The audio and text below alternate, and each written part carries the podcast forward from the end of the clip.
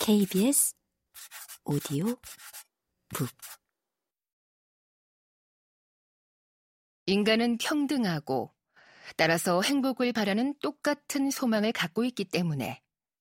하지만 그 모든 사람을 똑같이 만족시킬 수 있을 만큼 부가 충분치 않기 때문에 사람들은 서로 싸울 수밖에 없고 현재 자기가 가진 것을 앞으로도 계속 누릴 수 있도록 보장해줄 권력을 원한다는 것이다.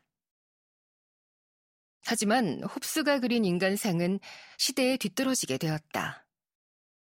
중산 계급이 과거의 정치 지도자나 종교 지도자들의 권력을 무너뜨리는데 성공하면 할수록, 인간이 자연을 정복하는데 성공하면 할수록, 수백만의 개인들이 경제적으로 독립하면 할수록 인간은 합리적인 세계의 존재를 믿게 되고 인간도 본질적으로 합리적인 존재라고 믿게 되었다.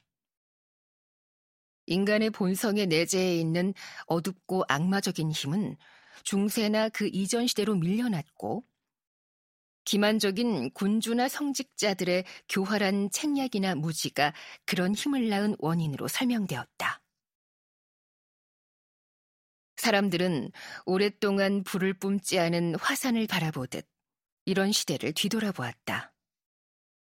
사람들은 근대 민주주의가 이룩한 업적이 사악한 세력을 모조리 소탕했다고 믿고 안심했다. 세계는 휘황하게 불이 켜진 근대 도시의 거리만큼 밝고 안전해 보였다. 전쟁은 과거의 마지막 유물로 여겨졌고 필요한 것은 전쟁을 끝내기 위한 또 한 차례 전쟁뿐이었다. 경제 위기는 매우 주기적으로 계속 일어나는데도 불구하고 우연한 사고로 여겨졌다.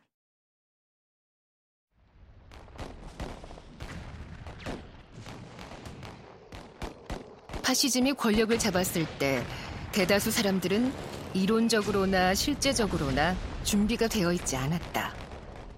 그들은 인간이 악에 대한 성향과 힘에 대한 욕망을 그렇게 노골적으로 드러낼 수 있다는 것을 믿을 수가 없었다. 인간이 약자의 권리를 그렇게 무시하고 복종을 갈망할 수 있다는 것도 믿을 수 없었다. 화산이 분출하기 전에 땅이 울리는 것을 알아차린 사람은 극소수뿐이었다.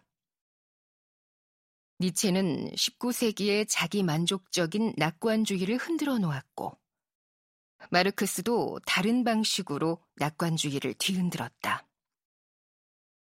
또 다른 경고는 조금 나중에 프로이트한테서 나왔다.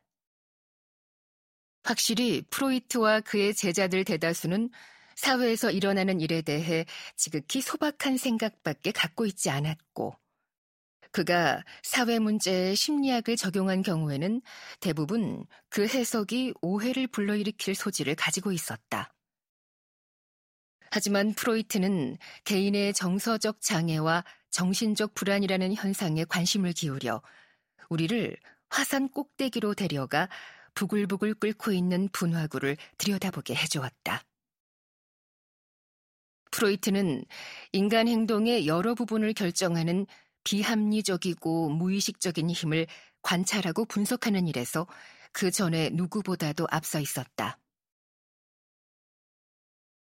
근대 합리주의는 인간성을 이루는 비합리적이고 무의식적인 부분의 존재를 도외시했지만 근대 심리학에서 프로이트와 그의 후계자들은 그 비합리적이고 무의식적인 부분을 드러냈을 뿐만 아니라 그 비합리적인 현상이 일정한 법칙을 따르기 때문에 합리적으로 이해할 수 있다는 것도 보여주었다.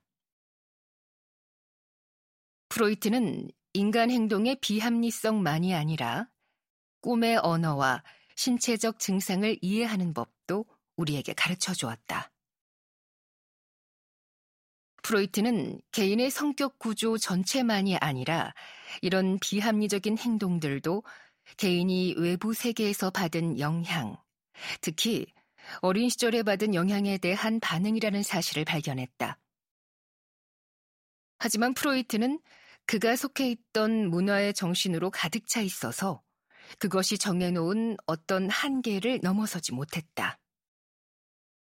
이 한계는 환자에 대한 그의 이해까지도 제한하게 되었고, 그가 정상적인 개인을 이해하고 사회생활에서 일어나는 비합리적인 현상을 이해하는데도 걸림돌이 되었다.